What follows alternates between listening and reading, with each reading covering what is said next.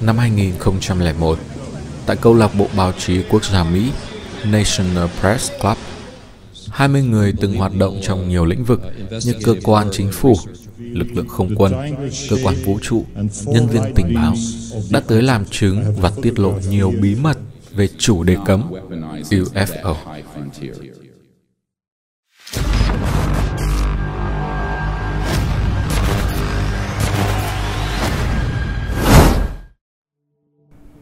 Những Galile của thế kỷ thứ 21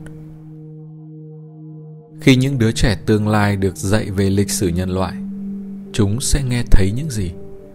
Là câu chuyện về Galilei bị tòa án dị giáo làm mã, buộc phải từ bỏ thuyết nhật tâm và sống những ngày cuối đời trong cảnh bị quản thúc? Hay là việc giới khoa học chủ lưu cười cợt trước ý tưởng về máy bay? Thậm chí ngay cả khi anh em nhà Wright đã thử nghiệm thành công mô hình của họ – hay liệu những đứa trẻ tương lai có bật cười trước sự vô tri của chúng ta? Giống như chúng ta đang chế giễu người xưa khi họ tin rằng trái đất là bằng phẳng. Đó là các câu hỏi mà dự án Disclosure đặt ra. Khi có những người không còn coi UFO và người ngoài hành tinh là trò giải trí. Disclosure là dự án phi lợi nhuận nhằm công khai những thông tin thật sự về người ngoài hành tinh, công nghệ ngoài hành tinh và UFO vốn được một số chính phủ che giấu. Bạn có thể hoài nghi về tính xác thực của dự án và cho rằng đây là một trò câu khách khác. Nhưng nếu nhìn vào những bằng chứng trực tiếp từ các nhân viên trong tổ chức chính phủ, nhân viên NASA, nhà du hành vũ trụ, quân nhân, nhà khoa học, nhân chứng trực tiếp, nếu nhìn vào những tài liệu chi tiết, những băng ghi hình, thu âm, thì liệu bạn có suy nghĩ lại hay không?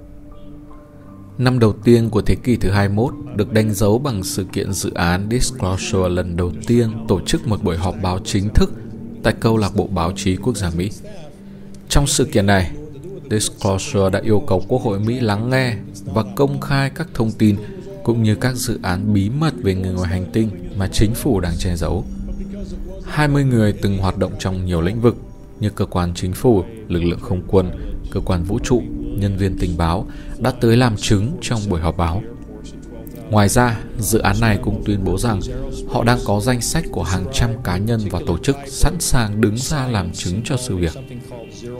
Cũng cần nói thêm rằng, câu lạc bộ báo chí quốc gia nằm tại thủ đô Washington DC là một tổ chức tập trung các nhân viên chuyên nghiệp của giới truyền thông Mỹ. Thành viên câu lạc bộ bao gồm các phóng viên, cựu phóng viên, nhân viên chính phủ và các nhân viên các cơ quan truyền thông lớn. Rất nhiều thành viên đã tham gia buổi họp báo của dự án Disclosure, nhưng hầu như không một cơ quan thông tin nào bình luận hay đưa tin về sự kiện. Từ đó đến nay, rất nhiều cố gắng từ Disclosure cùng các dự án tương tự đã diễn ra. Tuy nhiên họ gặp phải những rào cản lớn. Về mặt khoa học, các công nghệ ngoài hành tinh được nhân chứng mô tả vượt quá phạm vi của vật lý hiện đại mà con người hiểu biết – Đơn cử như việc phi thuyền ngoài hành tinh có thể gia tốc một cách không tưởng, không bị hạn chế bởi trọng lực và có thể vô hiệu hóa tất cả các loại vũ khí tối tân.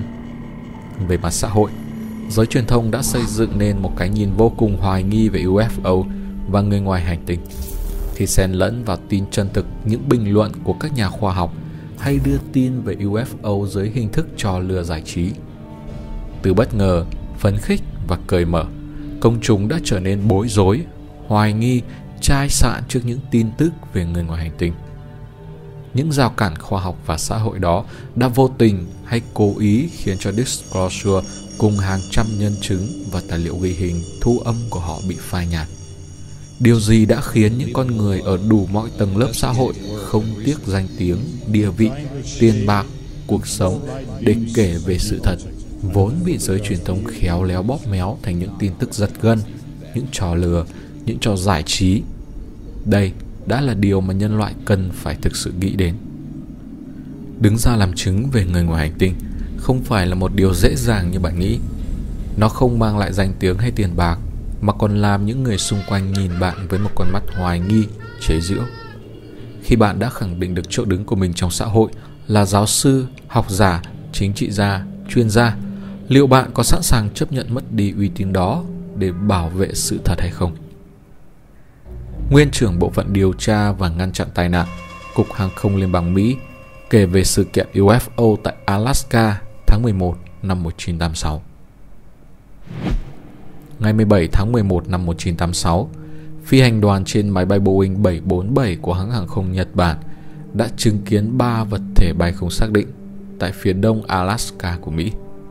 Hai UFO đầu tiên được trông thấy bởi cả ba thành viên, bao gồm cơ trưởng Kenzo Terauchi, cơ phó Tankanori Tamefuji và kỹ sư chuyến bay Yoshio Tsukuba.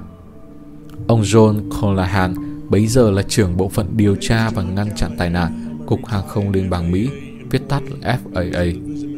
Ông cho biết bộ phận của mình đã thu thập được các dữ liệu về sự kiện này, gồm có băng thu âm, ghi hình phòng lái, các dữ liệu từ máy tính kiểm soát, các dữ liệu radar và các báo cáo. Bộ phận của ông đã được các nhân viên tình báo CIA và FBI viếng thăm.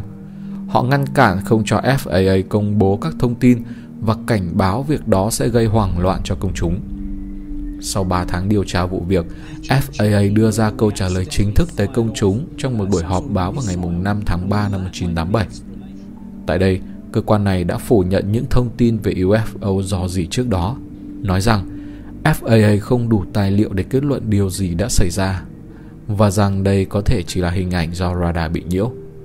Sau vụ việc đó, ông John Callahan đã gặp nhiều khó khăn khi công bố sự thật, mặc dù ông vẫn còn nắm trong tay một số bằng chứng chưa bị các nhân viên tình báo lấy đi, như băng thu âm, ghi hình và một bản báo cáo dữ liệu. Nhân viên CIA, kỹ sư thiết kế thuộc dự án thiết kế máy bay chiến đấu Lockheed Skunkworks. Ông Don Phillips là một kỹ sư thiết kế máy bay và ông đã tham gia vào dự án chế tạo chiếc SR-71, một loại máy bay trinh sát chiến lược tiền thế tầm xa. SR-71 nổi tiếng là một trong những máy bay tối tân lúc bấy giờ và cũng là tác nhân đóng góp vào việc dừng cuộc chiến tranh lạnh. Thời đó, chiếc SR-71 đã được giới thiệu ra công chúng, nhưng quân đội không công khai độ cao và tốc độ lớn nhất mà SR-71 đạt được. Có một mẫu máy bay được thiết kế là tiền thân của SR-71 nó được sản xuất đặc biệt theo yêu cầu của CIA, với chỗ ngồi cho một phi công và một hành khách. Mẫu máy bay này có thể đưa người tới địa điểm cần thiết với tốc độ cực nhanh. Do là kỹ sư thiết kế, John Phillips có liên lạc với nhiều phi công thử nghiệm mẫu máy bay này. Ông bắt đầu để ý tới điều bất thường khi ngay trước giờ bay, các phi công này sẽ nhận được một nhiệm vụ, đó là theo dõi các hoạt động bay từ vũ trụ vào trái đất và ngược lại. Sau dự án, Ông được chuyển tới hoạt động tại một trạm radar thuộc căn cứ quân sự Las Vegas. Đây là nơi huấn luyện bay cho nhiều phi công trên thế giới. Một đêm năm 1966, Don Phillips cùng nhiều người khác bị đánh thức bởi tiếng ồn không rõ nguồn gốc. Sau đó họ đã chứng kiến nhiều chấm sáng di chuyển liên tục trên bầu trời. Theo lời thuật lại của Don Phillips, các vật thể này có vận tốc từ 2.400 đến 3.800 dặm trên giờ, với khả năng gia tốc cực nhanh và thậm chí dừng đứng lại đột ngột trên bầu trời mà không cần giảm tốc. Sau một lúc, chúng hợp lại thành một vòng tròn, bay tới phía đông của khu vực 51 rồi biến mất. Khu vực 51 là một khu vực thử nghiệm vũ khí của quân đội Mỹ. Dữ liệu radar cho thấy có 6 tới 7 chiếc UFO trong sự kiện này. Don Phillips cũng cho hay, vào những năm 50-60 của thế kỷ trước, NATO đã thực hiện nghiên cứu về các chủng tộc người ngoài hành tinh và gửi kết quả tới nhiều nguyên thủ quốc gia. Theo ông, một số công nghệ hiện đại thực chất bắt nguồn từ công nghệ của người ngoài hành tinh như chip máy tính, tia laser, kính nhìn xuyên đêm, vân vân. Hiện Don Phillips đang nghiên cứu các công nghệ giải quyết ô nhiễm và giải thoát con người khỏi sự lệ thuộc vào dầu mỏ. Một số trường hợp tương tự khác trong buổi họp báo như thiếu tá Charles Bro, phòng điều tra đặc biệt, lực lượng không quân Mỹ, ông Mark Mark Canlis, lực lượng không quân Mỹ, giải thích về kích thước phi thuyền của người hành tinh. Trung tá Graham Beton, Hải quân Mỹ, cùng bằng chứng. Cùng các nhân chứng nổi bật như Đại tá Robert Salas, Thiếu tá White Anderson, lực lượng không quân Mỹ, ông Michael Smith, kiểm soát viên radar, lực lượng không quân Mỹ, ông Daniel Sheehan, luật sư ủy quyền danh tiếng, tiến sĩ Karen Rossin, chuyên gia, nhà tư vấn cho chính phủ các nước trong lĩnh vực quân sự không gian. Họ tiết lộ việc tham gia vào các dự án bí mật của chính phủ Mỹ khai thác công nghệ ngoài hành tinh, tiếp xúc với người ngoài hành tinh hay chứng kiến các bức ảnh chụp phi thuyền không gian cận cảnh được bí mật lưu giữ. Ngoài việc làm rõ sự thật bị che giấu và bóp méo, các nhân chứng còn đứng ra vì mục đích lớn hơn, giúp nền văn minh nhân loại thăng hoa. Theo họ, công nghệ ngoài hành tinh sẽ giúp nhân loại giải quyết các vấn đề năng lượng, ô nhiễm và chiến tranh. Những kiến thức đó sẽ tạo điều kiện để nhân loại tiếp xúc với những nền văn minh phát triển của vũ trụ và giúp nhân loại trưởng thành. Trang web của dự án Disclosure cũng đăng tải nhiều tài liệu và bằng chứng chi tiết về sự có mặt của người ngoài hành tinh trên trái đất. Đồng thời, dự án này vẫn tiếp tục cung cấp nhiều đoạn phim phỏng vấn các nhân viên quân đội và chính phủ, những người đã trực tiếp tiếp xúc với người ngoài hành tinh hay công nghệ ngoài hành tinh. 61 video và 2 DVD các buổi phỏng vấn riêng đã là những bằng chứng hùng hồn khó có thể chối cãi. Về mặt con người, chúng ta đã có nhiều nhân chứng có địa vị và uy tín. Còn về mặt tư liệu, chúng ta đã có những gì? Vũ trụ chứa đầy những điều bí ẩn đang thách đố tri thức của nhân loại. Chúng có thật hay không? Điều đó tùy bạn quyết định.